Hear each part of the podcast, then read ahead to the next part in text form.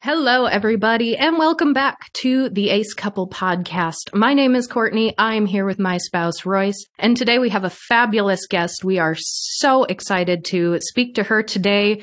And we have so many topics we want to get to. So there is a, a wealth of information here. So let's just jump right into it. Feel free to introduce yourself to our listeners. Hello, everyone. My name is Fara. I'm asexual and I make content on the internet sometimes. So I'm really excited to be here. We are really, really excited to have you. Now, I believe we, we've spoken just a little bit on Twitter and in emails. Do you recall the very first time we sort of chatted back and forth? Was that sort of a result of talking about sort of Christianity and asexuality? Yes, yes, it was. I think I'm not sure the exact tweet that you guys had posted, but it was something related to like how super like far right Christians, they don't really like people will say like, oh, but asexuals aren't oppressed by these same kinds of structures, but how Christians like that also don't really like asexual people. And it just triggered this memory that I had from high school when we were learning something called theology of the body. And like, I remember it so vividly. The exact words that they said was like, God wants to impregnate you with his love. And that's like a thing that they were teaching us to basically say, like, oh, human is divine because you have the ability to reproduce. And this is like a parallel between the ideal heterosexual marriage and the ideal relationship between man and God. And I just never forgot that because I thought that that was so disturbing. It's and I was repulsive. probably like 14. Yeah. 14? This is oh. very Oh. bad. Oh my goodness. I can, oh, I absolutely see why that stood out in your mind so much. And at 14 too, that's just, that's, that's so disturbing and so young to hear something like that. It's, it's as if that, that ideology is just preparing you to live a heterosexual allo uh, life yeah. of, very of much. marriage and monogamy. And I'd love to hear because it it sounds like you have a lot of experience living in and around people and schools that teach this sort of ideology. So I'm really excited to hear about your experience going to Catholic school and whatnot. But I have to ask right off the bat at 14, did you already know that you were asexual or did you have a word for it at the time? What was sort of your own personal experience hearing that at that age? Yeah, I mean, I remember being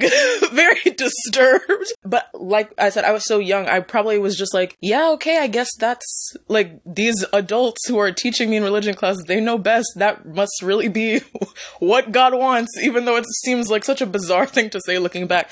And I don't know, the thing is, that I'm realizing now, looking back at my upbringing and like having gone to predominantly white Catholic schools, is that I don't think I was really able to figure out that I was asexual there because abstinence was promoted for one, but also like I wasn't gonna date any of those people. So I like I was just like, oh, these are not the people for me. I didn't really have anything else to compare it to to know that like I was just uninterested in general. So I don't think I knew at that age that I was asexual. I think I probably figured that out more closer to college. I was using the term kind of like casually, but not really identifying that way. But then when I was, I think, 22 years old, I- think it was the summer of 2021, I read Ace by Angela Chen, and then I was like, oh, that's, yep. A that fabulous book. I, Yes, I really loved reading that. Me too. Oh my goodness. Oh, 14. And, and I, I wish I could be surprised. I did not go to religious schools. I didn't grow up in a particularly religious family or anything like that. But 14 was also kind of the age that people just started teaching me that sex was to be expected. I actually had a therapist. I, I'm not going to share this whole story. That's because that's a whole bag of trauma, maybe for another day. But I had a therapist who I told at 14 I'd just gotten out of a breakup. I did have a boyfriend and I, I was just like heartbroken over this breakup. And my therapist told me that, oh, well, you had to grow up so quickly. You, you've had to be an adult. You've had to take care of the adults in your life. So it's really time that you start behaving like a teenager. It's important for you to feel like a teenager. And she said this in the context of a boy that I told her was making me uncomfortable because now that I was single, he was pursuing me sexually and making oh, really oh, sexually explicit comments. And I was like, oh, he's making me so uncomfortable. And she's like, well, maybe you should explore that. I mean, you should feel like a teenager. And I ended up in a very unsafe situation. Yeah. So. Oh, I'm so sorry. That's mm, twisted. It really is. That person needs their license revoked, I fear. if only, if only. And so, yeah, and, and that was also sort of the same thing at that age when I was 14. I was like, well, this doesn't feel right. It doesn't feel comfortable, but this is what someone who is supposed to be a mentor figure in my life is teaching me and telling me to do. So I guess I'll try it. I'll I guess I'll explore this relationship, whatever that means. And so, ugh. On my timeline, 14 freshman year of high school, that's when we had the most dedicated sex ed classes that we had, which I understand public schools and religious schools have a very different take on yeah. sex ed. But it seemed really weird to me at the same age to be learning about how STIs manifest and then go straight to the metaphor of religious impregnation. Yeah. And I think at that time, how my school did it was we had one, like our first year of high school, we had to take a health slash PE class. So sometimes we would do like physical exercise and then sometimes we would be in the classroom learning health. And there was like one unit that was sex ed, basically just STIs. Um, and yeah, we, and we also had freshman religion where they were teaching us that God wants to impregnate you with his love. And if you're not Catholic, you don't have a complete and perfect relationship with God. Mm. Yeah, that was, that was freshman year. It's actually so wild to think about. Yeah, that's a really good point. Like that juxtaposition was really positioning sex to be something that is like feared, but also something that is like, oh, necessary, it's holy when it's within heterosexual marriage. Yeah, I oh there there there's so much to unpack there, but the the word I have always heard used to describe like the marriage bed, the marital bed is like sacred, the sacred marriage bed, and it's like, I, I, I don't much care for that, but no, I did not grow up religious. But you said that in this Catholic school that they were teaching Catholicism is the only way to have the the correct relationship with God. But you are yourself not Catholic, so tell us a little more about that. How how did you end up in a Catholic school, and what was at odds in your brain as you were learning these things? Yes. So I'm not Catholic. I was baptized and confirmed in the Anglican Church. I'm Episcopalian. And I think that has to do with my parents being Jamaican immigrants. Like that's a holdover from like the Church of England is the Anglican Church. So yeah, my parents are Episcopalian. I'm Episcopalian but I don't know of Episcopalian schools in my area. My mom, it was just important to her that we grew up with a relationship with God and an education that included Christianity. And so we were enrolled in Catholic schools. But yeah, I'm sure I was not super aware of it consciously when I was like a small child. But looking back, I can, I could definitely see times at which I was like, specifically excluded by teachers because I was I was Christian, but I wasn't Catholic, so you weren't allowed to receive Holy Communion at church. I wasn't confirmed with the rest of my class, which was by my my own choice because I was eighth grade by that point. So I went and watched my friends get confirmed, and then a few of my close friends came and watched me get confirmed in my own church. But yeah, definitely, I definitely absorb some of that messaging that like if you're not Catholic, your relationship with God is somehow imperfect. Catholics are the only ones with like a true connection with God. I think the sacrament of confession is another thing that was kind of like something I didn't understand because I think they offer confession in my church, but to me, I was always like, if we believe that we can commune with God through prayer, why do I need to tell a priest all of my sins for him to then tell me God has forgiven me. It seemed very odd to me. Another thing was that, like, from the time I was born in our church, the, I don't know if she was a pastor, like, the head, effectively, like, the head priest. She was a black woman. Um, she was the one who, like, I always saw in the pulpit in my church. So we always had like racial diversity in my church. We always had, well, I don't know about always, but there were queer people who attended my church. Now, currently in my church, one of the priests is a gay woman who's married. She has, I think, a child. So yeah, she's married to her wife and they have a family. But when it came to my Catholic school, it was just pure white men. That was, that was the only people who you would see in like religious leadership positions. We were told for whatever reason, it was, it was very strange, I think, being told that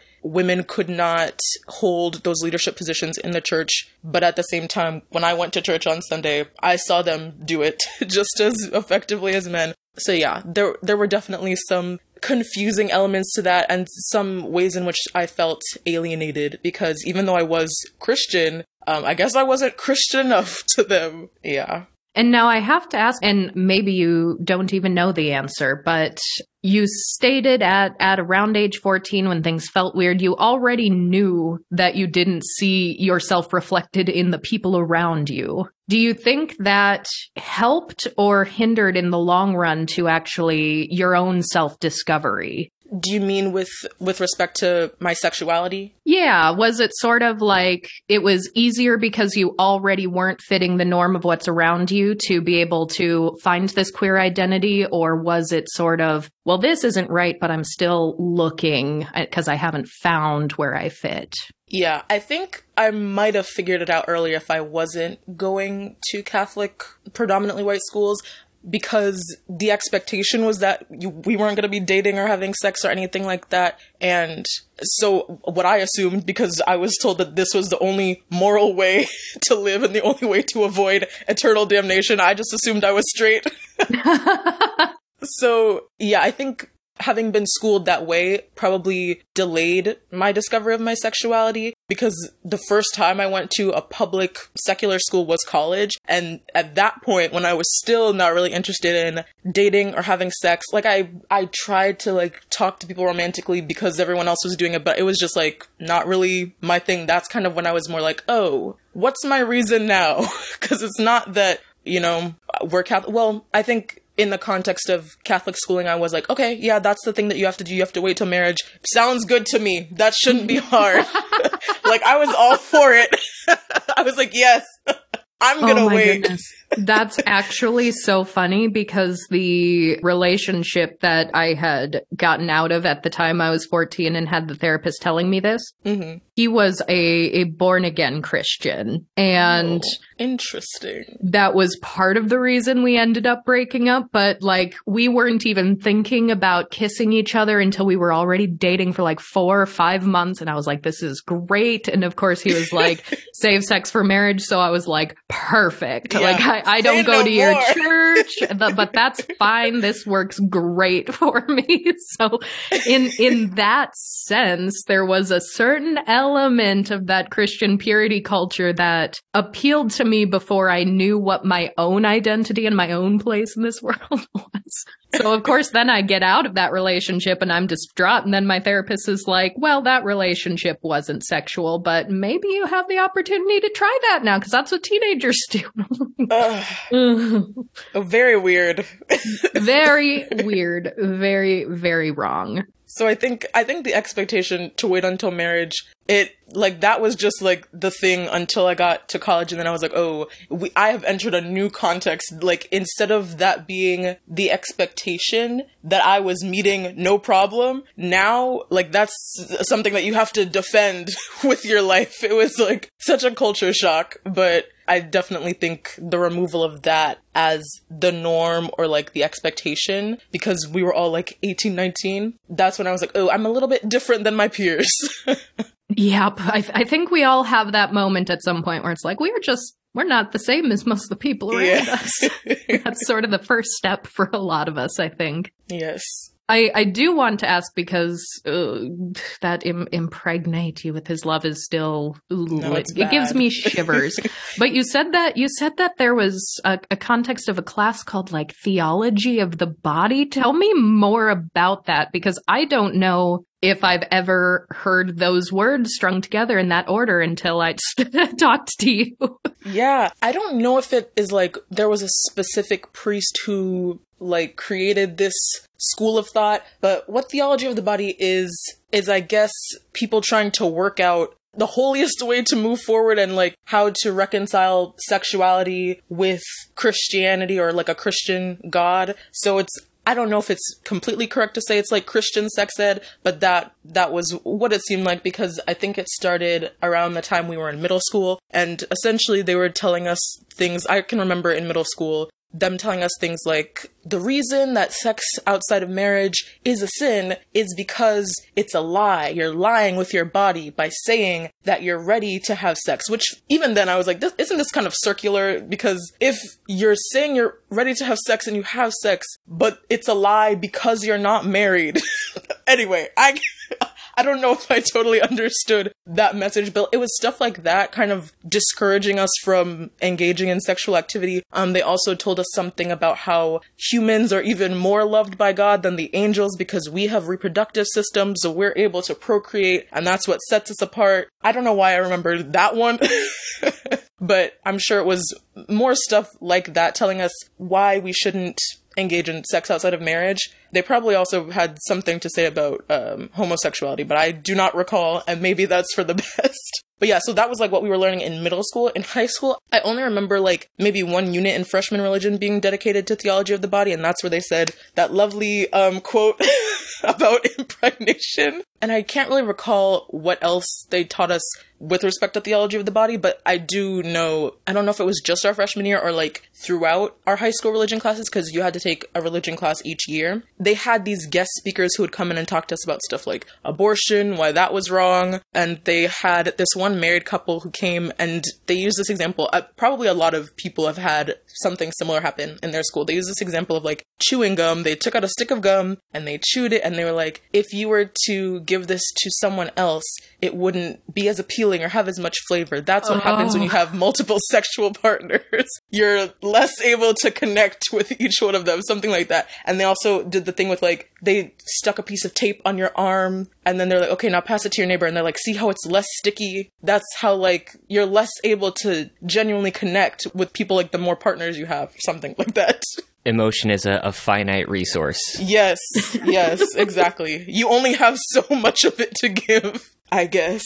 Well, truthfully, there is this incredibly capitalistic mindset behind the culture that we have of, like you said earlier, circular logic. There's a lot of circular logic going on, like, oh, sex is this very, very precious thing, but you absolutely have to have it, but it has yes. to only be in very certain contexts. And the very certain context, it is used as a type of commodity. It is something that is to be saved and only given at certain moments. And there's a there, there is something scarcity. finite about it. Yeah. There's scarcity, and the scarcity component of it is what's able to uphold uh, the status quo, patriarchy, white supremacy, capitalism, all of these interlocking systems of oppression. There needs to be some type of hierarchy.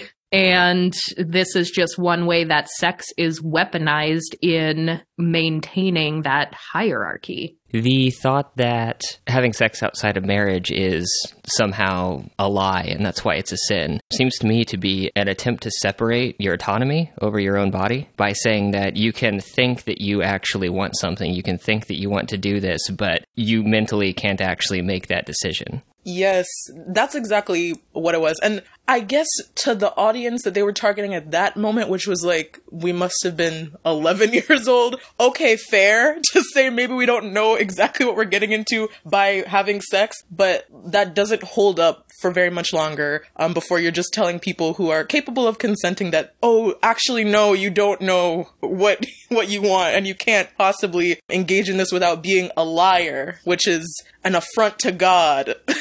yeah. Which it's really interesting to hear the other metaphors that get used because I haven't heard the stick of gum one, the the sticky tape. It, it, makes sense because it's just an iteration of the one that I've always heard where oh the the lock and the key, a lock that can open to any key isn't a good lock, but a key Woo. that can open any lock is a master key, and it's like oh okay. Are we going to talk about the manosphere today? oh, I'd rather not, but if we if because that's if, their if favorite must. thing.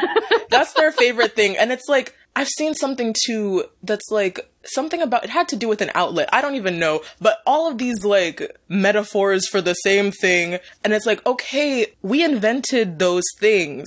We invented those things with a specific purpose. Human beings. are not to be reduced to like sexual function. It's so bizarre. Why? Ugh, like, why would you say something like that? Also, it's really easy to pick a wide variety of locks with a very simple set of tools. Yes, we pick locks all the time. It's fine. the metaphors are not metaphoring. Stop. Oh my goodness. And and actually with as as little sense as it actually makes, I think you may have just filled in a little gap in the logic I've always heard but never understood from is specifically the religious right wing that I hear a lot where they'll say like, "Oh, we are precious and we are superior because of our ability to have sex, because of our ability to reproduce." And I'm sitting here going like, that's most of the animal kingdom. like all creatures reproduce some way. A lot of them reproduce sexually. That's not exclusive to humans. But if they're literally in their heads thinking humans compared to angels, that's news to me. Yeah. My word. Hey, the the more you know.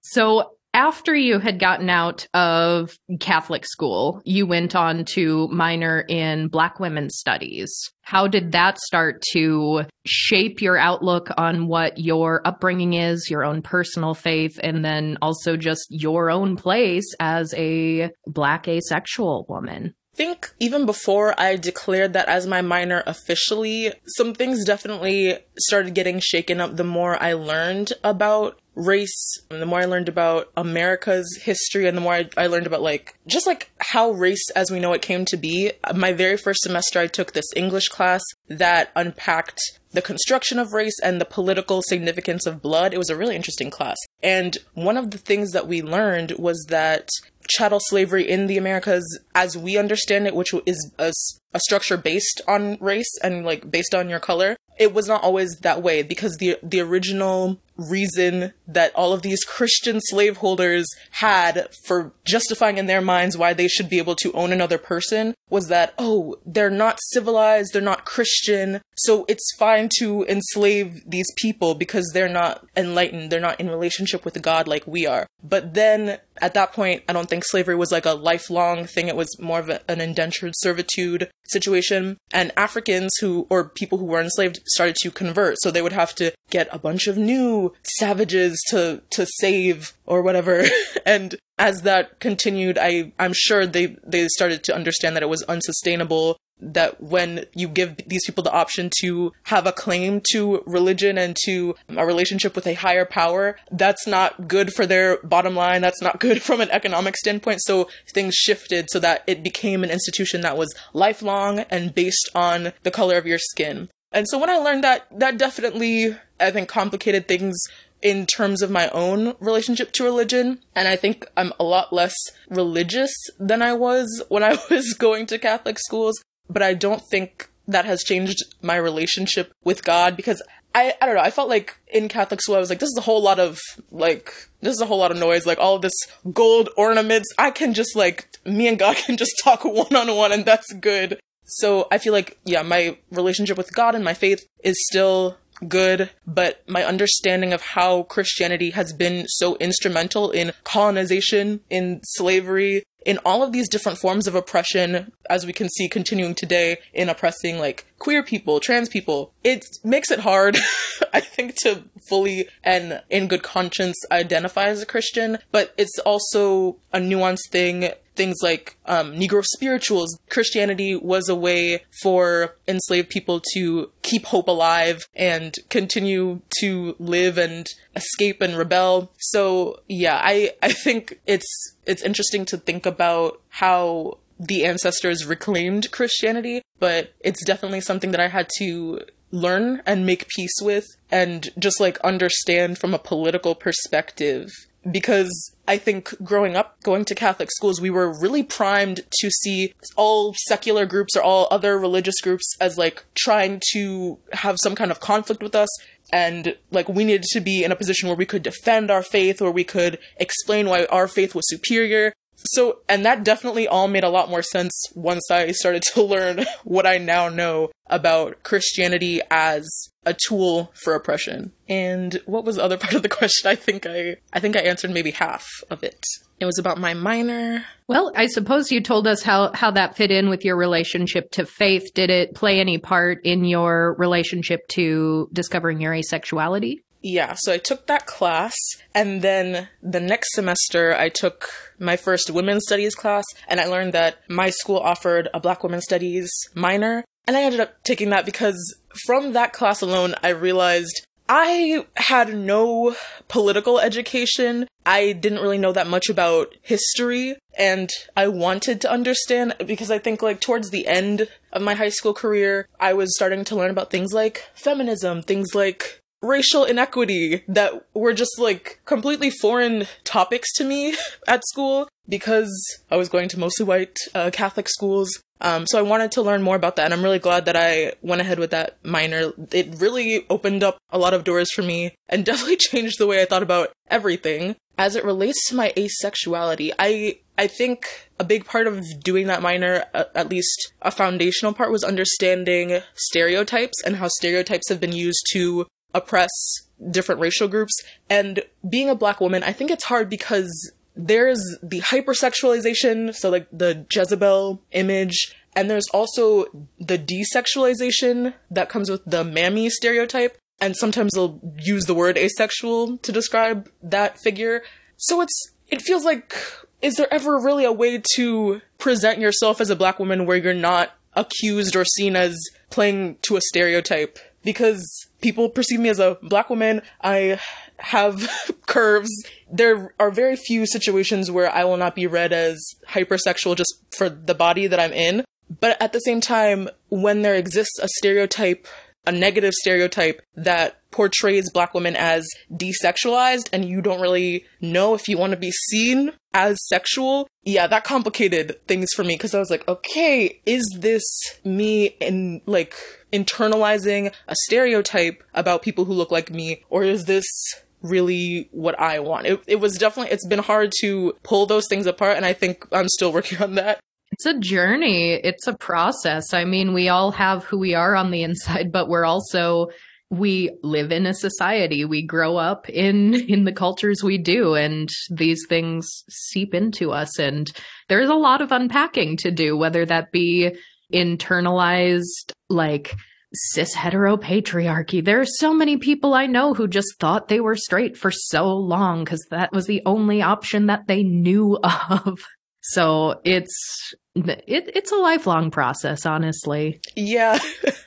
yeah, for sure. And I I think understanding race is so important not only for BIPOC queer folks, but also just all queer folks in general, I think. I think even the white queer folks need to learn racial history because I Oh, especially them. Especially them, first of all. first of all. But there there are so many historical uh, just biases that stem from racism that a lot of people just have no idea about because we aren't taught these things in school. It is something that, especially if you do not, if you are not a racialized person, you have to go out of your way to find this education. Um, and you have to want it and it will be uncomfortable. But even things like fat phobia has racist roots. Things, even a lot of early, um, homophobia against women, lesbophobia came from, you know, this, this racist theory of, well, maybe lesbians have genitals that are more similar to black women because, you know, black women were already this other in the very racist sort of attempt at being scientific type of racism. And, and so many things stem from that, that we are still dealing with today. We're still dealing with fat phobia, but most people uh, don't know the deeply racist origins of that. And, and that can really, really complicate things for asexuals also because what body types are sexualized, what body types are desexualized, and what body types are both simultaneously somehow yeah. with that same good old fashioned circular logic we were talking about. Exactly. And another thing similar to what you were mentioning is that the roots of gynecology are extremely racist. Like the experimentation on enslaved black women against their will is how we got gynecology as we know it today. And I, I'm almost certain there has been little to no advancement in that field since. Because why is getting a, a pap smear, why is it like that? Someone needs to it needs to be someone's life work to improve upon the experience of going to the OBGYN. Not mine, but someone's life work. Truthfully, we truthfully. deserve better. I am one of those fully grown adult women who has had this procedure in her life who did not know what it was like, what they were actually doing to insert an IUD until I joined TikTok and I found a horrible video of the literal piercing of the cervix. And they, they never told you that. Have you? Oh my goodness. I am sorry. I'm about to scar you for life. oh my gosh. Is this what my sisters are going through? Oh my goodness. So, oof. First of all, so I got my IUD for like really painful, just like period symptoms, irregular periods, painful, heavy bleeding, that kind of thing. They're like, let's let's put an IUD in there. That'll that'll cool things down a little bit, and it, it did. But when I got my IUD put in uh, the first time, I went into false labor. I started having labor contractions. What? And they were like, yeah, that can happen sometimes. I was like, and they didn't say anything before? No. And I was in so much pain. Oh, no. It was ridiculous. But first of all, like, I, I just assumed it was going to be like a pap smear, which isn't pleasant ever. And it's more painful for some than others. But I was like, you know, I've had this before. I can handle that. It was, it was not the same thing. And they're like, oh, you'll just feel like a little bit of pressure. Turns out the tool they use, they literally pierce through the cervix and pull it down to straighten out the uterus before they insert an IUD. Oh, and they don't no. tell you that. They don't tell you that. And I didn't know this until I joined TikTok and I found a video of them demonstrating it on a medical model. And it was like, Ooh, that's that's not okay because they don't give you any uh, pain medication or local anesthesia, and that's again that's just the brutal savagery that is gynecology. It's like the, the dark ages origins. out here. Yeah, that's bad. Who? It's awful. I for for our listeners who are brave and or horrified, I will try to put a link in the show notes to a video of that thing because it's not pleasant, but I kind of wish I knew that that's what they were doing before they did that to me. Right. Whatever happened to informed consent? Oh, there I is no such thing. oh, good.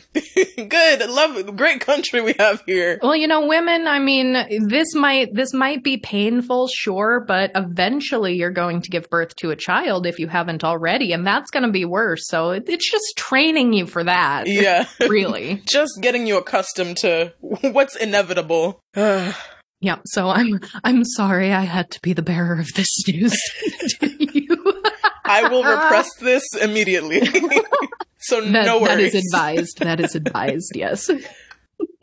so while we're sort of just talking about deep systemic issues in history, I would love to talk about the right to sex debacle. Oh, yes.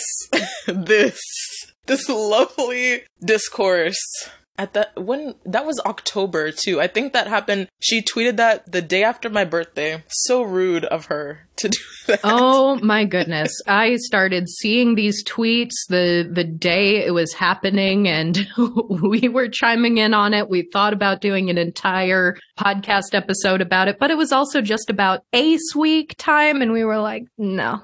Oh, was we'll, it? We'll we'll make some tweets and then Yeah. we'll call it a day. Maybe we'll circle back to this, but Okay, I'm curious because I know you responded directly to Alexandra Hunt, who was the person who posted those tweets. I know I saw her responding to some people. Did she ever respond directly to any of your concerns? She did not respond directly to us. No, we Okay. we made a couple of comments on a couple of her different threads and we did a couple of quote retweets and did not hear from her there and I may have just missed something, but as far as I know, she did not respond to any other aces who were Yes. sort of bringing their own perspective. Because after after we started, you know, discoursing on on the ace side of Twitter, more more people started chiming in, rightly so. But yeah, this was Alexandra M. Hunt. It was in October, and this thing, ha- it's not new. It wasn't a surprise to me because it seems like every couple of years, in a very, very big way, people have this moral panic about people not having enough sex or not having enough babies. And that just keeps coming up over and over again. But this was, um, I don't think she is serving as a politician, but I think she was running at the time.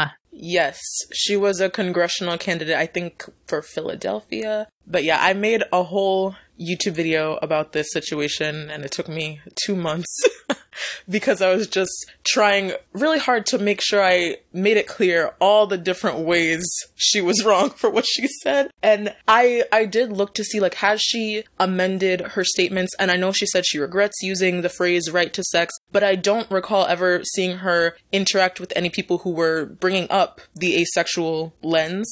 So, yeah, it looks like more what she regretted was just using that phrasing because when you say right to sex, like that has legal implications, which I talk about a little bit in my video. But yeah, it's, I don't know. I, I feel like that kind of logic, as a lot of people have been pointing out, is so deeply rooted in rape culture, which obviously we've all been basically j- just like it's in the air that we breathe. We're just surrounded by it constantly. So I feel like that really brought me back to different parts of my life when I was younger, where I, where I was met with some kind of argument that basically said something to that effect that like sex is an inevitability and men need sex and if they don't have sex, who knows what's gonna happen? Mm-hmm. Danger! Yes.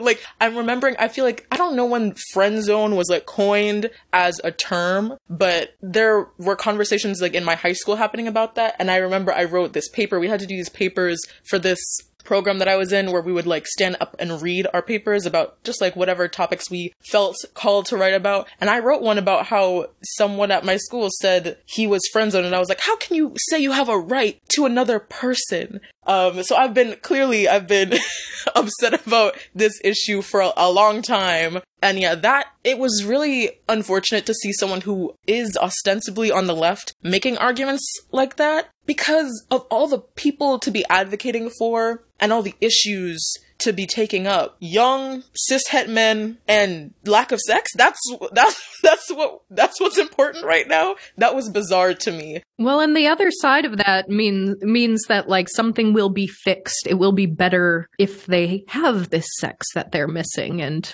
Is that the case? I don't know. But yeah, because some of the reasons she gave for kind of like taking up this banner of like young men need to be having more sex is that young men have historically been so privileged by our society. So the fact that even they are struggling to like have sex means something's really wrong. And it's like, okay, but you could have also been talking about the loneliness that more marginalized people are experiencing. Arguably, that would have been the better use of your time. So I was just confused by it all around because like this person said that they're a feminist. This person is like a progressive. I think she said that she is herself a sex worker. So I was just yeah, I was at a loss. It it seemed wrong in so many different ways.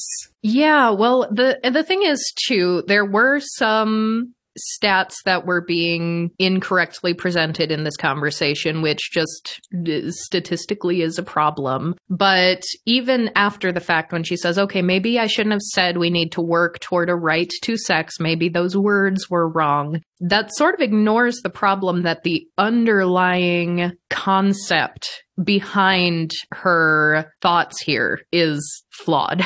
and desperately needs an ace perspective. Yes, yeah. because the incorrect statistics, if I was call- recalling, she was saying that a third of men under 30 have not had sex. And I thought Yes. that sounds like a little bit high.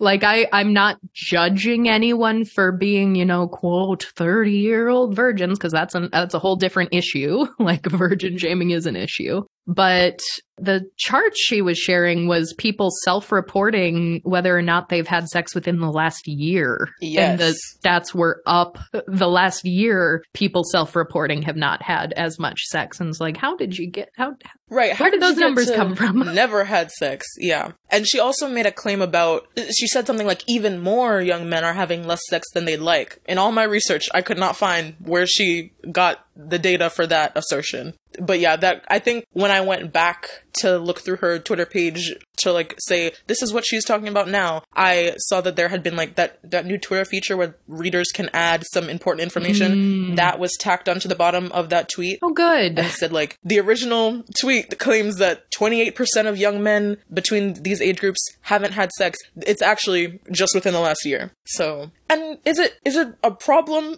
if young men aren't having sex once in a year? I don't know. Yeah, yeah. Just like you said, an ace perspective is needed because the implication that that is somehow wrong, that whatever sexual activity or lack thereof young men are reporting is wrong or a problem to be fixed, is very harmful, especially when we know that the norms surrounding masculinity already stigmatize men who do not want to have sex. Oh, it was bad.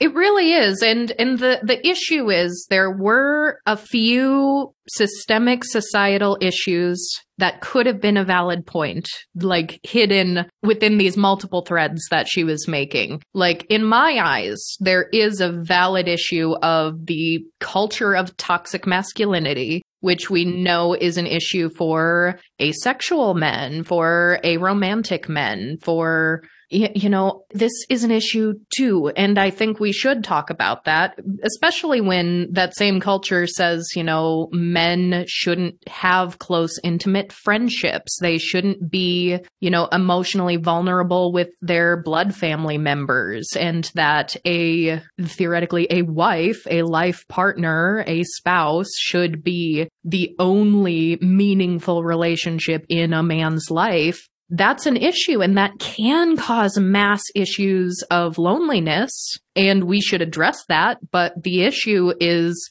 uh, the negative ramifications of patriarchy on men not that men need to have more sex because sex also does not always equal emotional intimacy either Exactly. And I don't know, the logic that it's actually the physical act of sex that would decrease violence from men or that would like decrease the levels of loneliness that they're reporting is bizarre to me because of I don't know. It seems like why can't they just pleasure themselves if that's the truth, but it's not.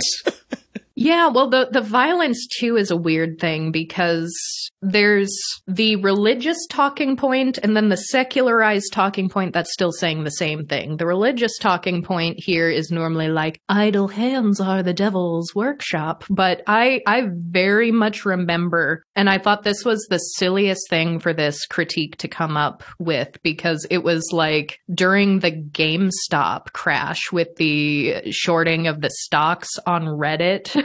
yeah. I where remember that. there were people saying like this is just dangerous bored young men like young men who are bored and not having enough sex are dangerous Oh. and They were saying that because Yeah. of GameStop stocks? Yes. Oh gosh.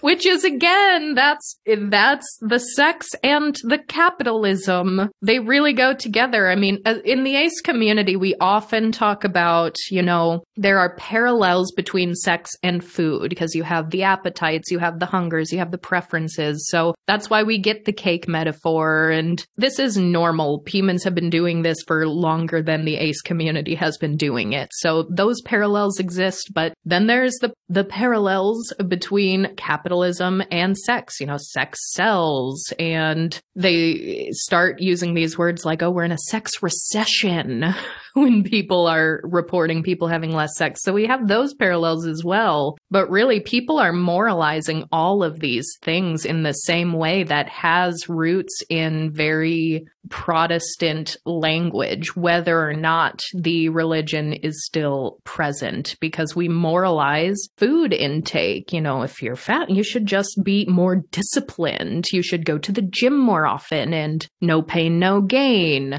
But then you also start moralizing sex. You know, if you have more sex, you'll be a more productive member of society. And if you're a productive member of society, then your life has worth. So there, there's this weird moralization that has all of these different parallels. And that's talked about in Ace 2, how I guess in our current like sex positive culture, there's been a reversal of the way that that moralization works. So like now, especially if you're a woman, the more sex you have, the better you are, the less repressed you are, like the more empowered of a woman you are, which I'm sure other ace women have also had the experience of having to really unpack that that's something that I really want to research more, like the impact that that has had on young women because it can't have been good. Like there was a time when I was a teenager where it was like it really seemed like the way to be a feminist was to just have a ton of casual sex. Like that was the way to reach empowerment and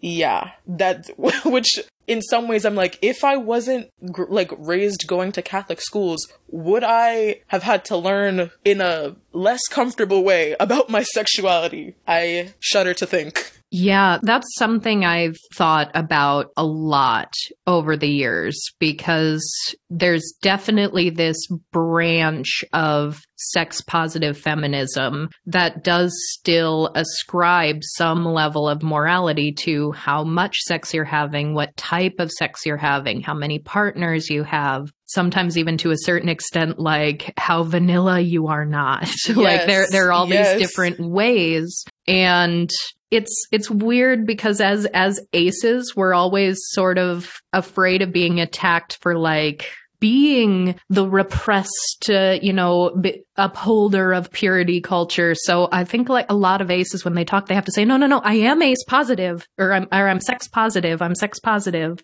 And I keep coming back to that phrase because most women I know who are not ace who have used sex positive feminism and have taken on that label of a sex positive feminist, most of them use it in a way that does not serve me as an ace woman. And, but so many different things have been pulled in and attached to it, like, oh, proper sex education is part of being sex positive. And it's like, well, yeah, I'm all for that. But if saying, you know, experimenting sexually all the time with lots of different people is inherently good and not just another valid way to be, I I don't think that works for me. So I I started I'm still workshopping my my evolved thoughts on this, but I I've started paralleling it with body positivity because there was also this big spike in love your body. No matter what it is your body is inherently always good. You should always love your body there are some people who say that is not ever going to work for me. And some people don't even necessarily desire to love their body. Some people just want neutrality. So there's sort of a, a group of people saying, I just want body neutrality. I just want my body to exist and be okay existing. I don't have to love it. I don't have to hate it. It just is. And so I've started thinking, like, what about sex neutrality? Yeah. Mm. That's definitely where I fall, at least. so that, that's sort of how my brain has been going. I'm definitely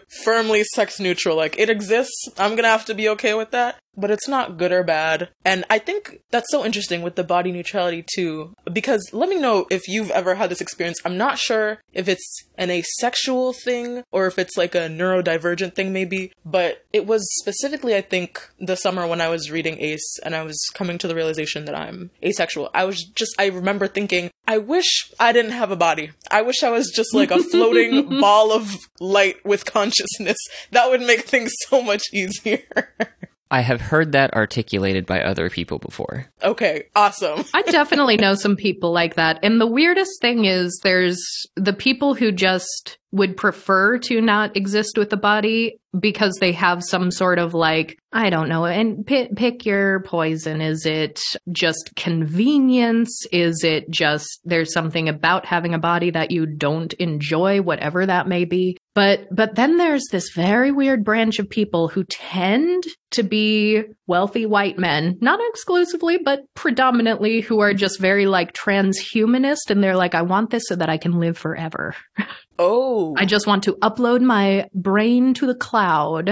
I see. And there are some very interesting ideologies in that brand of transhumanism that I do not agree with, but I have 100% found people online who are transhumanists who say like I can't wait until the day when we can just be technology and exist in perpetuity Whoa. who are also somehow transphobic because they Great. use the the TERF talking points of like your sex is in every cell of your body and you are either male or female and there's no in between and there's no difference in gender versus sex and it's like how how's that gonna work when you upload your brain to the cloud Every single data structure in your in your consciousness module has your sex.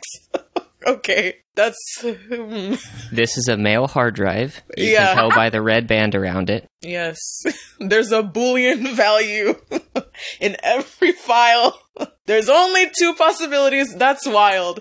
For for you to be so futuristic in thought that you're you're ready to be up like uploaded to the cloud, but still you are just weighed down by the gender binary. That's I I don't know what to say. Yeah, it's very interesting. It's very interesting. And the the reason why I see so many white men especially gravitating towards this transhumanist mindset is because the only thing they see in it is well this is an extension of my life. I can continue to live. I can continue to have power over my life. I can continue to have power in the state where I am where as a more marginalized person might be like, okay, but who's going to have access to that technology? Right. And also that sounds tiresome. And we still live in capitalism, so Yes. are they are they going to start, you know, uh, charging you to access your memories after Oh. you? you Oh, that's they would absolutely do that because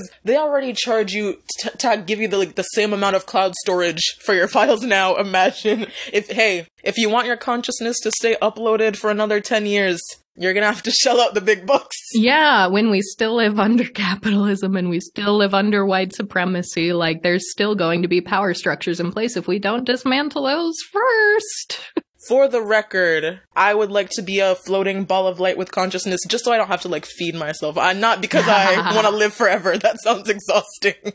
Sometimes vague concepts can cause two completely different communities to overlap in weird Yes. ways. Because what you're what you're saying by oh it would be neat to not have a body is you're you're avoiding something, whether it's having to eat or having to sleep or all Having of the social die. Mhm. all of the social anxieties that come from being perceived in your, your current form by the people around you. But yeah, having having to die is an, another one that comes from a very different place. It does come from a different place. So I, I we took leaps and bounds to get here, but we we started Yeah. by talking about body neutrality to get here. And I like the idea of just letting things be neutral cuz it's almost as if the way things are so polarized right now, it's like something has to be very good or very bad. And it's like, wh- why can't they just be? And to take it back for a moment to the Alexandra Hunt issue, uh, she was not walking things back for a while. She was doubling down, saying, yes, right to sex is good, and, and just thread times. after thread, a few times. Yes, yes. but she said, well, you know, a lot of people are angry with me. She uploaded a document from worldsexualhealth.net. And of course, as soon as she did, she's like, well, this is all I'm saying is this is what we need. So if you agree with this, then you must agree with me. And I read it and the, the very first line that jumped out at me where I was like, it's still not better was this declaration of sexual rights reaffirms that sexuality is a central aspect of being human throughout life. And I was like, first of all, you're saying you're equating sexuality with humanity, which is a problem. Bad. And it's not going to be a central aspect for a certain population of people. And that is okay. Mm-hmm. You can let those people exist without that being a central focus of their life. So I kept seeing flaw after flaw after flaw. And Yeah. it was interesting too, because I, I actually told her, and I, I wish I would have gotten a response to this because since she was actively running at the time in Pennsylvania, M- Marshall Blount is on the Pennsylvania like Council for LGBT Affairs, and he is a, a black asexual man. And I was saying like that this is in your state. You you can consult him and people like him to develop your ideas and talking points and keep them inclusive before uh, letting them loose in the world. But Yeah. didn't, didn't get a response to that, unfortunately. But so yeah, it was sort of the um the couple of nuggets of good things that were almost there because then there was also the um talking about sex work and Mhm. trying to Decriminalization. decriminalization, which is like, I'm good. Like, that's good. I'm in favor of that. Yes. But it was also ignoring the fact that there's still a big safety issue here for sex workers. If you're telling men they have a right to sex, I would say, no, the sex worker has a right to refuse business to anybody who is Exactly. uncomfortable or unsafe. So that's that's a very different mindset also. But it also just sort of ignores the fact that there are studies present that say that a large percentage of men who do business with sex workers do it from a place of trying to feel like a man and reclaim their masculinity. And that can come from a place of power and patriarchy and also just toxic masculinity. How much of this is performative or feeling like it's necessary to reaffirm this gender you've been given and you're told this is how you're supposed to be right. versus what is actually the intrinsic desire right now for sexual activity and there that wasn't explored at all No, yeah, she was really just capitulating to pre-existing norms set by patriarchy by saying like, "Oh, the problem, men aren't having sex. The solution, give men more sex." And um United Sex Workers was one of the uh, accounts that I saw who responded to her and pointed out like you're not talking at all about what this would actually look like in practice for sex workers because if you have a right to something, you can legally you can sue for damages if your rights are violated. So yeah, she she should not have used that wording, but she also should not have made that argument in the first place. And I'm glad so many people told her so, because hopefully at some point she can redevelop her stance on this. Yeah, it, it was it was truthfully. Um, it was also very interesting when this came out because I had very recently finished reading uh, Sherronda J. Brown's book, Refusing Yes. Compulsory Sexuality, which was a phenomenal book, and I, I recommend it to everyone. yeah, you, same. We we both got our copies right here. It's such a good book, and so I mean, uh, Sherronda had an entire chapter dedicated to this exact sort of uh, panic over lack of sex. And it, it was also just a just a few months after, a couple of months after Royce and I had done our four part series on, you know, religious right wing discrimination against asexuality. And something we saw again and again and again when we were seeing not only these acephobic talking points, but these transphobic, homophobic talking points from all of these sort of evangelical organizations was the word productive over and over. The relationship between a man and a woman is productive. And uh, first of all, that's that's reproductive, as in uh, childbearing, but it's also the word productive has capitalist undertones. And that is soul crushing. Jeez. That's that's the reason to engage in interpersonal relationships. To produce. to produce. It's very bleak. It's yeah. incredibly bleak. Yeah i got I was really happy with the comments on the video I made about that situation. Most people were very receptive to it, and I did have some fellow asexuals in the comments who were like, "Wow, I've never heard anyone um, bring the asexual lens to this." I did get a few weirdos in the comments, of course, mm. but I don't know. I was just laughing. I was like, I. I backed my I backed my arguments up with the research. You're just telling me I will never know the anguish of being a man. Which is is interesting because I I acknowledge that men are also hurt in the society that they have built and there are real issues that should be addressed. But there are certain conversations that can get a little too men's rightsy, a little too quickly. Yeah.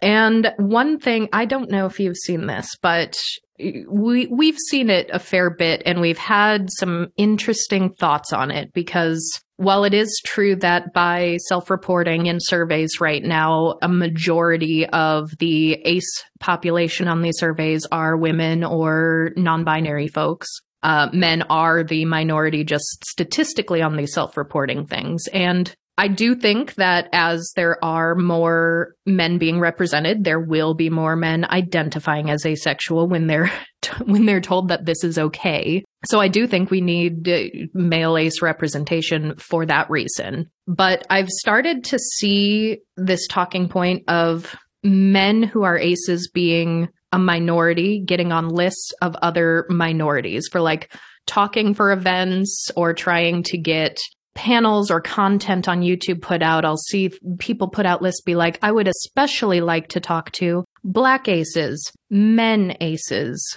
indigenous aces.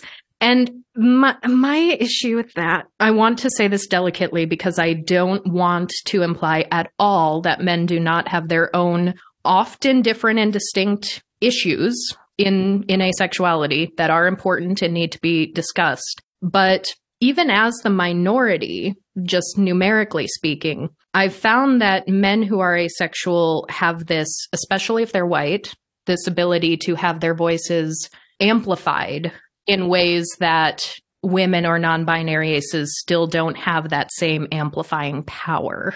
So it's like, while you are fewer in number, I, I sometimes cringe when I see just men as a category on the same list as black aces, indigenous aces, disabled aces. Yeah, yeah, that is strange for sure. Because with that context, it seems to be implying marginalization um, apart from just the asexuality. Mm, yeah, I don't know if I like that. And like I mentioned, there is social stigma for men who say no to sex, but there is also a different kind of stigma when women or people of other genders refuse sex as well. So it's tricky, but yeah, exactly like you've said, uh, there are a lot of conversations where you can be starting out trying to talk about something that's not related to men specifically, and it can get derailed so hard with people saying, What about the men? Um, and I think that's a problem that hopefully we can address more efficiently in the future because we cannot keep getting sidetracked when we're talking about justice for people of marginalized genders. It's too it's too urgent. I also found and I thought this was interesting because it came out I I think probably in November. So probably a couple weeks after the whole right to sex conversation was coming up. I found an article that sort of reconfirmed my thoughts on the the the scarcity of sex where this quote I pulled out was overall results showed that men and sexually conservative individuals reported more conservative attitudes towards sexual relationships if they were led to believe that traditional monogamous relationships were threatened. So I thought that that was very very interesting and I'll I'll put the article in the show notes for anybody who wants to read the whole thing. I'll also try to scrounge up some things about all of the the right to sex discourse so you can you can all catch up if you weren't there. But I, I just found that to be so interesting because there was that scarcity that if people feel that scarcity, they will double down and get more conservative and, and the threatening because we always say, you know, as, as queer people, we're not a threat to you. We are just existing. But there are conservative individuals who are saying, like, well, that means if there are more queer people, there are fewer heterosexual monogamous marriages and that is a threat to society and that is a threat to me. Yeah. I think there's a lot of money in this manufactured threat. Like this is this is a very popular grift and I think like the Andrew Tates of the world Ugh. have really figured out that, that that's the recipe for success because yeah, if you say if you are willing to just confirm already existing biases about men in ways that paint them as the victim instead of a group with already more social power. That's like that's what they're going to believe and that they're going to behave in ways that are more conservative just because you've told them what's easiest to accept which is that oh no actually that is the way that you know masculinity and femininity that is correct. You don't have to change your worldview at all. It's actually just everybody else who's wrong and everyone else who wants you to give something up Ugh, yeah, so tiring. it is because uh, yeah, I mean the same article also said that these same conservative individuals think that widespread promiscuity, you know, the sort of sex positive feminism we were talking about before, where you know people are having more sex. They see that as cheapening the value of sexual relationships. Well, if everybody's having sexual relationships, then my sexual relationship isn't special. which is so weird because how often do we as aces hear like, oh, asexuality isn't real. You just want to feel special. And it's like, we're the ones who want to feel special. You're the ones telling everyone that your very sacred and holy heterosexual monogamous marriage is the very special one. Very true. Yeah. That's so weird to believe that like sex that's happening and you don't even know about it is somehow cheapening your own relationship. That sounds like something you need to work on. yeah, I would say so. So now I would like to take a little time as well because you mentioned your parents being Jamaican immigrants. Mm-hmm. So aside from your actual schooling, what was it like growing up in in that culture? What was what was that like for you? I have always been proud to be of Jamaican heritage. I think um, it's interesting that we've been talking about um, capitalism, as, although I'm always on my anti-capitalist rampages, you know. Yes. but I feel like there's this very, yes, there's this very this stereotype about Jamaicans that they like have a ton of jobs. My mom probably had like four jobs while she was doing undergrad. And I don't know, it's, I think it's funny, but there's also probably some insidious colonial thing there that explains why. But yeah, so there's that stereotype about Jamaicans that I think has made me maybe very anxious about my output, my performance. Like, I was a straight A student and I basically just absorbed this message that I always had to be productive or successful. I don't know. But more relevant to asexuality, I think Jamaica has this hypersexualized but also hyper religious culture that can be very confusing to navigate because it's like if if you're doing something that is seen as like promiscuous at all like something i mentioned i'm fuller figured so if i was wearing any clothes that were like even slightly low cut like that's a problem. You, you know, you need to tighten up. But at the same time, when you're at the fete, if you're like the, the music, the soca, the dance hall is all so sexual. And if you're not like, if you're not dancing in a way that is like satisfactorily enticing sexually, you'll be shamed. That's less from like the older generation and more from like your peers. But it's it's been very confusing to navigate. I think I'm striking my balance. I've at the at the age of 24, maybe I've got it down. But I think it really was confusing because I was already primed to not really explore sexually. Um, and I think that had to do with my heritage, but also with the like religious element. And yeah, I I think I've had to navigate stereotypes about Jamaicans that are really sexual. Um, but also there's a stereotype about Jamaica that is that it is a really homophobic nation and that's something I like to push back against. I think there's a really unfortunate history of homophobic and queerphobic violence just like in a lot of places that have been colonized, unfortunately. But I think the reality that people have to realize about places like that, where these really horrible things happen to queer people just because they are queer, is that those places also have queer people living there, trying to survive and who are like creating communities for other queer people. And I like to try and focus on that. But I definitely have noticed that in general, my relatives, my like family outside of my immediate family are not really caught up to where we might be in America in terms of like queer acceptance. So that's been hard. Like, I don't know if I'll ever be out to my extended family, but I'm, I don't know. I'm still, I'm still really happy to be Jamaican. I've been like bragging about that since elementary school. No one is as cool as me. that.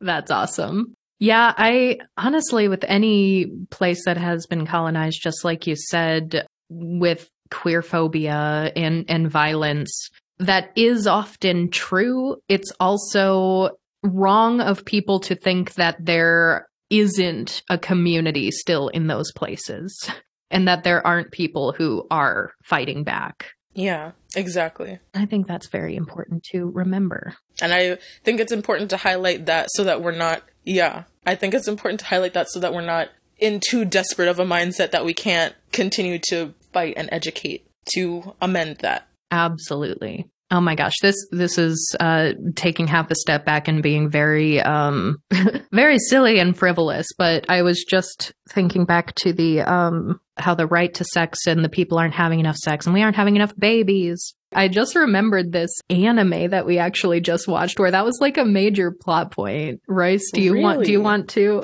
do you want to share that? It was it was a very silly little show. I'm an anime fan, so I'm excited to hear about this. oh yeah, so this is a short 12 episode anime that's I almost called it a romantic comedy, but anti-romance is kind of the entire point, so maybe it's just a comedy. But it's it's called Romantic Killer. And oh, is that on Netflix? Yes, it is. I think I might have seen ads for that. It is on Netflix. It is dubbed as well as subbed. But the premise of the show is that there are these sort of otherworldly magical beings that have an interest in Earth's population continuing. And one of them, they call themselves wizards. They come down to Earth because the population is declining and they want to try to stop that from happening and target this one high school girl who they deem has very little chance at romance because, in her words, the only things she's interested in are video games, chocolate, and her cat. Oh, good for her. Icon. but they use their magic to confiscate the things that she enjoys, those three things I just mentioned, and then basically put her into a bunch of real life situations that would be straight out of like a dating sim. And she's a gamer. She's very familiar with all of these dating sim trends and is, is like predicting them as they're happening and takes it wow. as a personal challenge to defy this magical being and stay single she oh this sounds excellent. It was pretty good but literally the first episode i i was just screaming because she sits down to play her video game and she sees these terms and conditions that are like due to the declining birth rate. And i was like what now? Excuse me. that could be that could be us in not 10 years i fear. That could be where we're headed yeah, look look out for those little wizards. But yeah, all the little tropes from dating sims were also really funny because we like playing silly little dating sims because it's it's more fun than real life romance culture, yeah. I think. so you get all these tropes and she recognizes them. So she's like running down the street late for school and she's like, "Oh no, I'm late for school. I know where this is going. I'm going to run into my next suitor." Oh, I love that. Yeah, I've found a lot of really good little nuggets in anime or manga that just sort of push back against the culture of, of romance and sexuality. And I, I appreciate it. I appreciate it very yes. much. It was funny, you mentioned just the stereotype of the 30 year old virgin earlier, and I remembered that there's something deep down on our list of media to check out at some point that comes from a bit of social folklore where if you turn 30 as a virgin, you become a wizard, you develop magical powers. Oh. And that, that's the premise of this this manga. It's called Cherry Magic. 30 years of virginity can make you a wizard. um, wow. I was so glad I have that to look forward to. Okay, yeah, we might need to bump that up on our list because that sounds excellent. Well, I guess. I mean, now that we're just talking about media things, do you have any favorites for Ace or Aro media? You know, I haven't found a lot.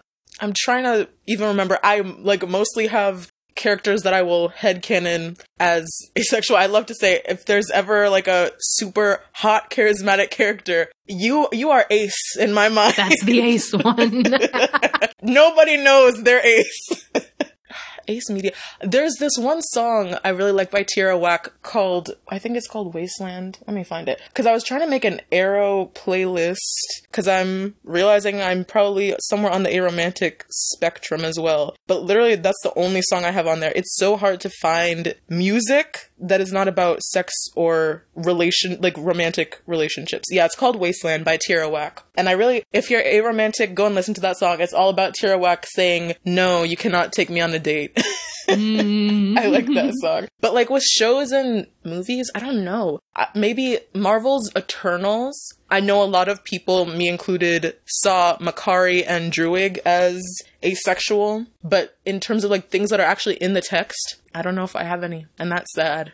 There definitely needs to be more for sure. Yeah, we need more. But I saw that you've recently done like an episode about a South Asian woman in STEM who's asexual, something that had like that kind of representation. So maybe that's what I need to watch next. Oh yeah, that was um The Imperfects. The Imperfects.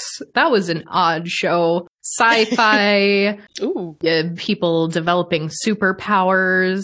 It was really good. I'm I'm sad that Netflix canceled it because I think it could have been fabulous with a little more time. Yeah, they always do this. I will never forgive Santa Clarita Diet. They ended on so many cliffhangers. Netflix, mm, they also just canceled um Dead End Paranormal Theme Park. I don't know if you guys have seen that. That was so good. They canceled it after two seasons. Something needs to be done. It really does. I, I feel like most of the shows that get canceled, the the article saying it's been canceled is the first I've ever even heard of it.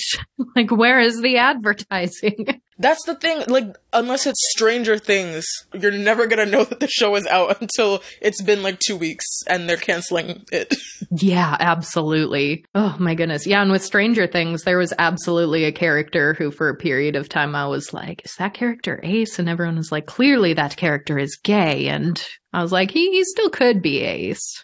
yeah, you can be both. I've only seen season one of that show, but I've read that they were spending like millions of dollars on each episode. Yeah. So I wonder, does that have something to do with the rate at which they're cutting everything else? Staggering amounts of money.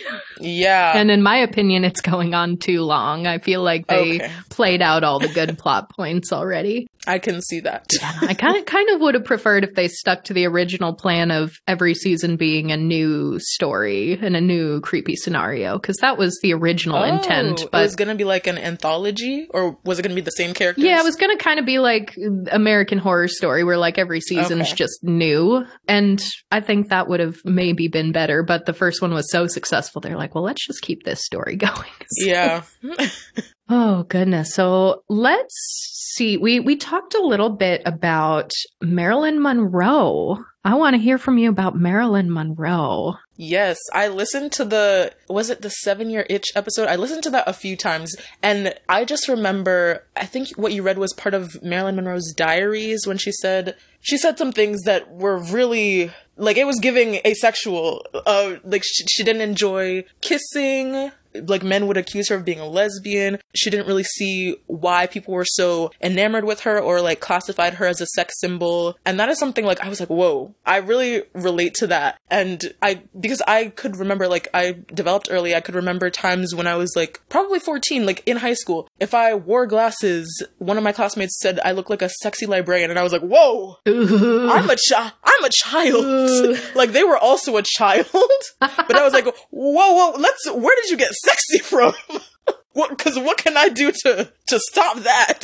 Um, and like, I don't know, my classmates always made comments to me about like, they were, I was like, oh, you could, you could, if you wanted to be dating and having sex, like you could. And I was like, okay, but I don't, so we're safe. And I feel like growing up, like being shaped the way I am and there's so much objectification and there's so much of like a narrative that is applied to you almost automatically just based on the way your body happens to look. Oh yeah. Um and I feel like I feel like I've related a lot to what you discussed in that episode about Marilyn Monroe and I had never really had an interest like I understood that she was this like huge cultural figure, but I never really knew much about her, but understanding like all of the objectification and like exploitation that she suffered and just kind of like a lot of that comes with the territory of being a woman especially in the public eye or in Hollywood unfortunately, but specifically her writings about like that disconnect in her mind between like how people perceived her and how she actually felt about sex and romance is so interesting to me. And I want to read I want to read more of like what she wrote. Because with Blonde coming out I think that was like last year the things I read about not only the movie but the book I don't know if you know about this but the author of the book which came out in like 2000 said some really egregious things in my opinion about Marilyn Monroe saying like she was complicit in her own fate Ugh. because she put on this like dumb blonde act and it maybe mm. if she had let everyone know that she was actually smart and well read they would have treated her better as if that's ever worked for any woman ever right like, right this well, notion that there's something you could have done differently to be treated better and she wrote 750 pages about that about this woman that she seems just like completely uninterested in empathizing with that's really unfortunate to me it really is. And the thing is too, it's it's tragic all around. I mean, her life was tragic, but also just the image that the public still to this day has in their mind when they think of Marilyn Monroe is tragic because I've never been huge on pop culture and I've gotten a little bit better at learning some things. Some some actors are have names that I know now and I have seen a few movies uh, over the last 10 years. But growing up I was like mm, actors I don't care, movies I don't care, famous people doesn't matter to me, models meh. And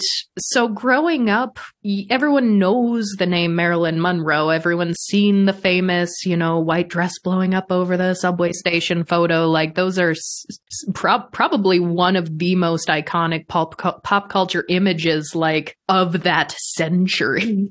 Yeah. so, like, I knew of Marilyn Monroe, but in my mind, I knew she was a sex symbol that's all I knew her as was she was this pop culture sex symbol. And in my mind, I was like, why should I care about a sex symbol? I don't. like, I'm not attracted to her. I don't see why other people are attracted to her. I don't want people to be attracted to me. But I also had a, a very Marilyn Monroe esque figure at one point. I remember getting measured for a dress at one point when I was pretty young, like I was still a child, basically. where someone was like, Oh, those are Marilyn Monroe's measurements. Those are the measurements of a perfect figure. And I was like, Oh. and I was like, I don't, mm, I don't want to be associated with Marilyn Monroe, actually, for reasons. But now as an adult, and I've actually learned like this was a human, this was a woman, and you read these excerpts of her writing where, like you said, I have related so heavily to some of the things that she's said. And it's like, this was a human. This wasn't a sex symbol. this was a right. woman who. That term in itself. Yes. I never thought about how reductive that is. yeah, like this a was a woman. A she had thoughts and feelings and mm-hmm. complexities like all women do. And I think vast disservice to to the sex symbols everywhere. Yeah. that that's all we know them as. Right. Because it's not like it obviously, like you mentioned, the, the image of her with the dress. We know Marilyn Monroe as a movie star. Just like if you've ever watched like television or or heard anyone refer to like pop culture, you know those images. But we don't. It's not like popularized the same way the things that she liked to read or like the things that she wrote or the things she actually said herself. And I've also recently learned about some advocation that she did for racial justice, maybe. Um, I haven't looked too deeply into that, but if there's anything that we should remember about a person, why shouldn't it be their thoughts and their like their work and also positive contributions that they've made to society instead of just like this person while they were alive i need you to know they were really sexy. That's just bizarre to me. Well and the the fastest way to get me to care about someone or something that i didn't previously care about is to show me where the injustice was done. Like if you tell me this person's a pop culture uh, sex icon i'm like i don't care but if you're like there was an injustice done to this Yes. person in life Yes. and in death i'm like let, Tell me let me at him let me at him i must learn yes who do i have to fight So yeah, I also have been learning more and more about Marilyn Monroe over time and yeah, maybe maybe we'll do a future episode that's just like the Marilyn Monroe episode cuz we we dipped into it a bit when we talked about the 7-year itch, but there's there's so much there. So much. For sure. Yeah, I don't know. I would love to see more like Marilyn Monroe reading lists because I've seen a lot of pictures of her holding books, but I don't know if they're like the most popular images. I don't know. I would just like to see more about the person that she was. And I think you might have talked about this on that episode too, but I've also noticed that whenever people will say there's a chance Marilyn Monroe was asexual, a lot of people will respond really angrily and say like you have No. no right to Absolutely not.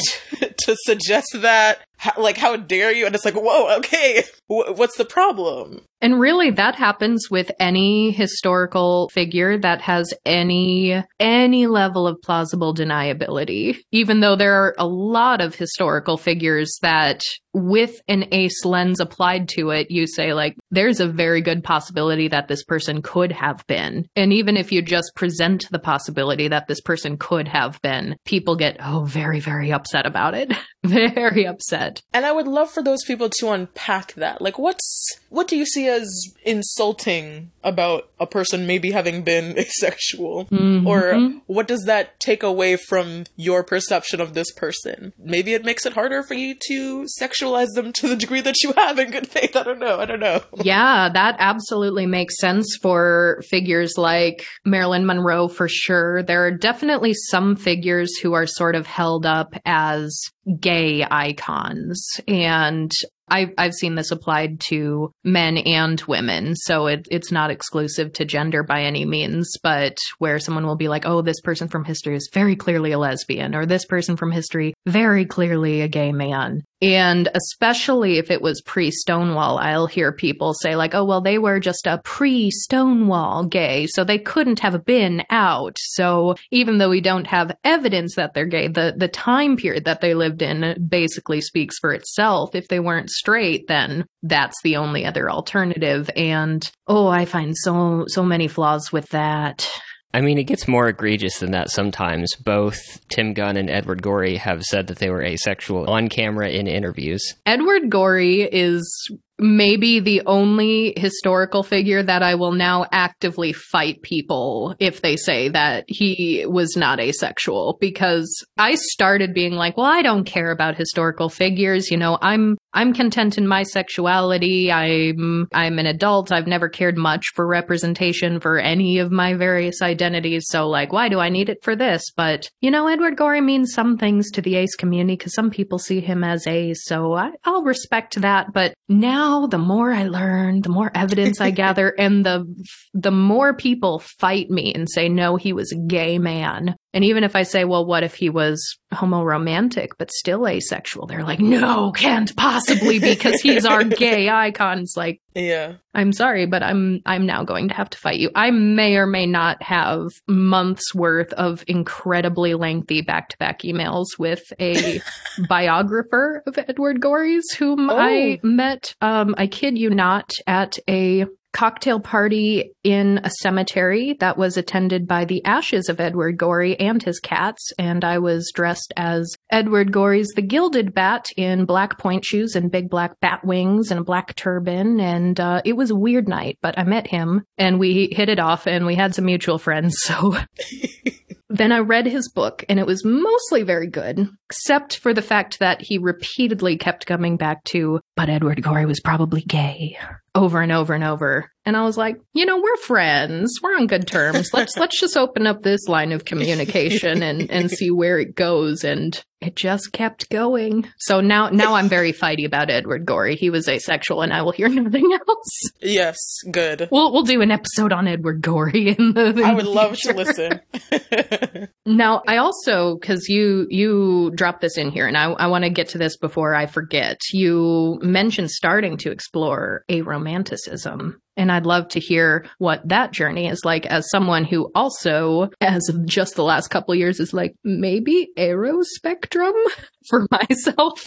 So yeah. I, I'm always fascinated with people who find asexuality first and then start exploring aromanticism after. Yeah, I think I'm a very I experience a lot of aesthetic attraction. I I find beauty in so many different um things, so many different people. But as I mentioned earlier, I did experiment a little bit with dating and like talking to people in a romantic context in college, and it just like made me so nervous. Like in my mind, I can't think of a non-aro reason why I should be talking to someone who I'm attracted to and is attracted to me, and they ask me on a date and I have a panic attack. Like it's not adding up.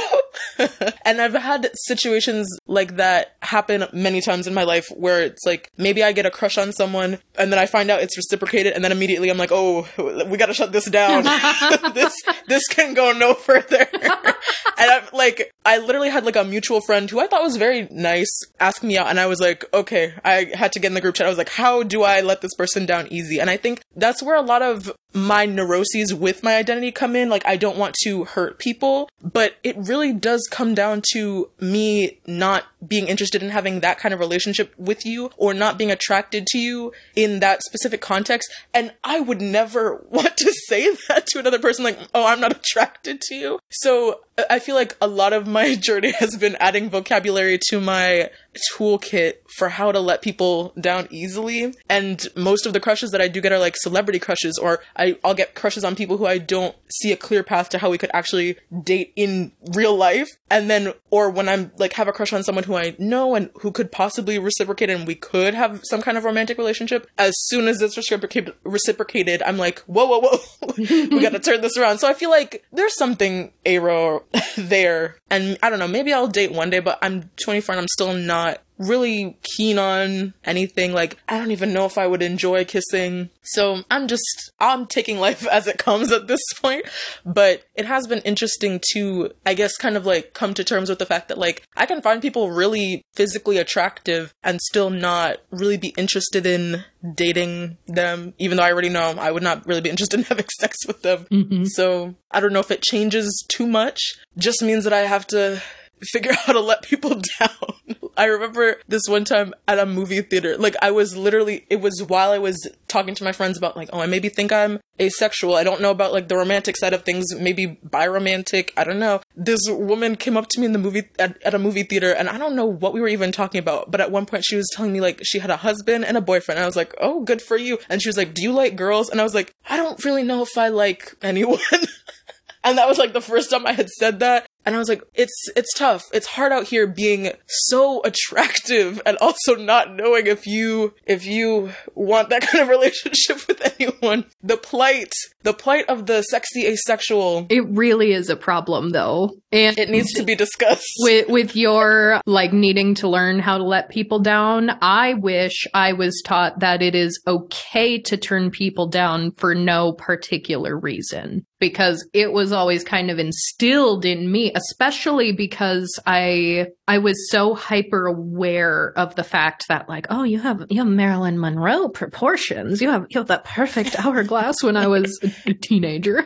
Yeah. which was Bad. in hindsight all all of the comments I got about my body as a teenager are just so creepy. they get worse as time goes on. The older I get and the more I look back at it, I'm like the the least okay it, the less okay it gets. It's it's quite bad, but I was always like, well, I don't want people to just think that I think that I'm like out of their league or that they're not attractive enough for me. So I like, I needed a reason if I was going to turn someone down who asked me out. And I never really had one. I, because most of the people who ended up, you know, asking me out, I didn't know anything about. It wasn't like these were good friends of mine that I already liked asking me out. It was mostly just random people. So I was like, well, I guess I can agree to date you as a means of getting to know you, but it it, it really was a problem. And like the thing with the kissing, like I I do not like kissing, and that's why when I dated a born again Christian who didn't want to kiss me for many many months, I was like, that is okay. But after that breakup and after the immediate uh trauma of hearing the thing from my therapist, oof, I'm gonna need to tell that whole story one of these days but that's going to be that's going to be a whole a whole episode, perhaps. a whole thing. After that, then I was for just like half a second single again. I was very rarely single because of all the people asking me out and my rule that I just had to give them a chance because I don't have a reason not to. Jeez. I I never had sex dreams. Never in my life have I had a sex dream, and I know that even some asexuals do have sex dreams. So that's not exclusively an ace thing, but that's an ace Courtney thing. But I did have one like dating dream, or I guess I just held hands with a boy in my dream. And he was someone I'd never spoken to before. And I was freshly out of another relationship, and I just had a dream where I was walking down the hallway at school holding hands with this boy whom I, I knew his name. I didn't have any classes with him. I didn't ever have a conversation with him. And I just like randomly decided to tell him one day that I had a dream about him. Like, oh, this was, this was so weird. Wasn't this so random? I just like had a dream about you. And he was like, that's really, really cool. Do you want to come over to my place and hang out? And I oh. was like, sure. and all he wanted to do was make out. We didn't even have a conversation. He's like, all right, let's make out now. And I was like, I will never oh, understand. Oh, no. And now in hindsight, like a couple of years later, I woke up randomly in the middle of the night and I was like, oh no, he probably thought that was a sex dream. It wasn't. Yeah. I feel like there's never a way to say you had a dream about someone that they won't take it that way. I d- apparently. And I, I am so oblivious to that world that I, I won't have that realization for years to come. yeah. Oh, silly. But yeah, the the aromanticism side of it is is very interesting and something I'm trying to reconcile for myself because I've I've very rarely been single. I never really knew how to tell people no when they asked me out. My best advice based on practical experience is get married. It's really easy to turn people down when you're married because then you can just say I'm married. I feel like that would be, yeah, So that's a good strategy. not exactly a beginner level uh right. advice. But- yeah. That's for the pros only. yeah, pr- I mean, you just have to have a convincing enough looking ring and I did do that once. That's true. Actually, I did do that once before. a good poker face. yeah. Oh, yeah. You can always tell people you have a boyfriend, then they'll leave you alone. But yeah, the fact that I did genuinely do that once, like I got a fake engagement ring just so people would stop Yeah. asking me out. It's like, well, if they see the ring and just don't ask me out, then I don't have to answer at all. And I've still upheld my rule of giving everyone a chance. It's just less people presenting themselves to me for me to attempt to give them a chance, whatever Yes. that means. but It's so, I, I just love romance, but yes. the thing about that is it which makes it hard for me to claim aromanticism sometimes because I know that amatonormativity is an issue and there are uh, actual laws in place that do incentivize people to get married and there is discrimination against single people in our current political system and I want to rebel against that system even though I currently benefit from it. So I, I would like, in my eyes, I'm like, I'm not a good person to speak about aromanticism most of the time because I'd rather, you know, someone who is sort of embodying that and not playing into the same system. And, and that's, I know how flawed that is for myself. Like, if anyone else was saying that to me, if anyone else was like, I don't feel aro enough, I'd be like, screw that. You are yeah. aro enough.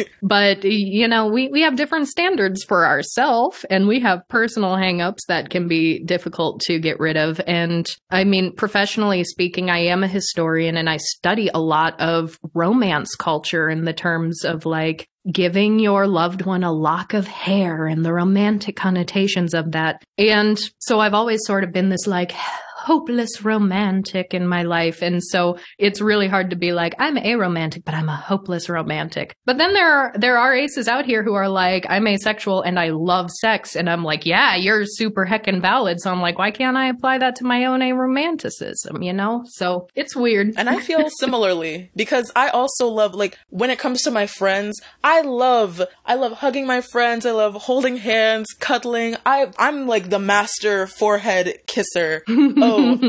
I love like there's I guess it, it can be very easily misconstrued, but like the notion of the erotic decoupled from like a purely sexual context i i love that. Like that intimacy and that like kind of romance that can exist in platonic relationships that's my that's my jam. But like when it's taken seriously and it like means something very se- like I, i'm a big flirt but as soon as i feel like someone's taking me a little bit too seriously there's a switch that flips. Mm-hmm. so it is it's it's i'm trying to figure out how to reconcile that for me like how can i love romance and flirtation so much, but like when it comes to me, I don't know. I'm a bit cautious.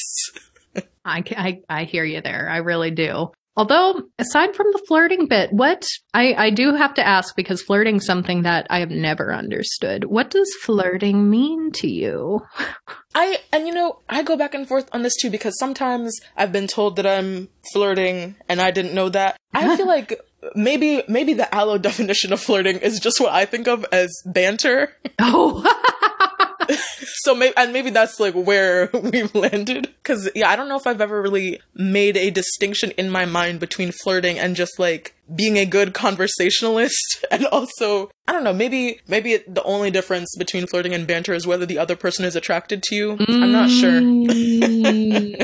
I was about to say depending on who you ask, flirting could be anything from a, like a really explicit intimate conversation to acknowledging someone's presence. Yes, yeah. Like if I smiled at that person, we didn't say a word to each other and the next day I hear I'm flirting. Oh, okay. Interesting. Mm, fascinating. Flirting's flirting's a weird world. It's a weird yes. one for me because oh, I yeah, I I would buy that flirting depends on whether or not the other person is attracted to you, whether or not they perceive it as flirting. Either either they perceive it as they are attracted to you or they are so unattracted to you that they are uncomfortable with the idea that you might be flirting when really you're also just being friendly because then you start getting people who, you know, have different modes of communication or maybe are neurodivergent and you'll have, you know, the neurotypical sort of ableism of like, oh, that person's really cringy and and then there's almost like a fear that they might be flirting with you, which hmm,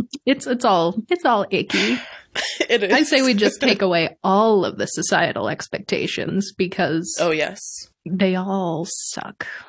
mm-hmm. Too much pressure. Too much pressure. We need to do it all over again. well, before we wrap up, is there anything else that you want to make sure that we get to or talk about or touch on? I think that's really everything. I'm glad we were able to cover so much ground.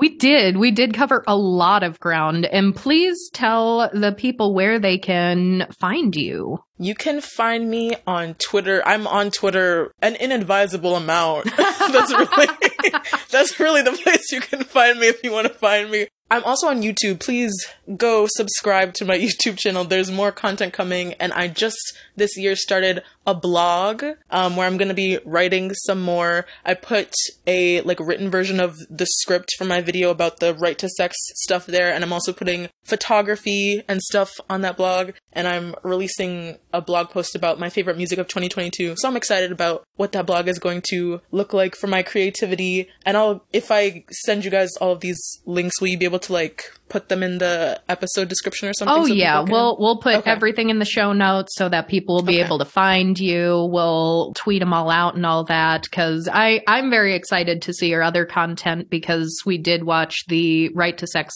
episode and it was fabulously done. So Oh, thank you. we're we're very excited to see what else is to come from you. Thank you so much. But yeah, that's that's where you can find me. I'm trying to think, is there anywhere else? Also, Storygraph. For people who like to read, I really recommend Storygraph over Goodreads, especially you can import all your Goodreads history to Storygraph. It's black owned. And I just really like, they give you all these stats about your reading history. So they'll tell you like what genres you tend to read the most, like how much fiction versus nonfiction you've read. And I've been using Storygraph and Libby a lot for reading. And at least at my library, they have ACE and they have Refusing Compulsory Sexuality. So can go read those for free. and yeah, I can give you my Storygraph link too if you if people want to follow because you can keep up with what your friends are reading. I think that's so fun. That's so cool. I have not even heard of Storygraph, but in all fairness, I've also not been a big Goodreadser either. yes, I I don't think I ever had a Goodreads. So when I found Storygraph, like that was my first thing, and I was like, oh, thank goodness, a place where I can keep track of all of this. I really like it, and they just had an update, so they have dark mode now. It looks spectacular. Awesome. Well, I'm I'm gonna have to check that out because I I don't necessarily always share exactly what I'm reading because I I read like hundreds of books a year, so I only give the the best of the best usually. but I I do like seeing what other people are reading because I'm always adding to my ever expanding list. Yes, Well, Fara, this was a fabulous conversation. I'm so glad we got to have you on and uh, talk Me about too. this. And to our listeners, what's what's going to be our big takeaway from the episode? Dismantle capitalism. Manufactured scarcity is bad. so, listeners, you heard it all here. Make sure to check out all of Fara's links. Make sure to follow them on Twitter and Storygraph and all those other wonderful things. YouTube, like, comment, and subscribe is the thing you're yes. supposed to do on uh, the YouTube. you got it exactly right. and remember, dismantle capitalism. Bye bye. Bye.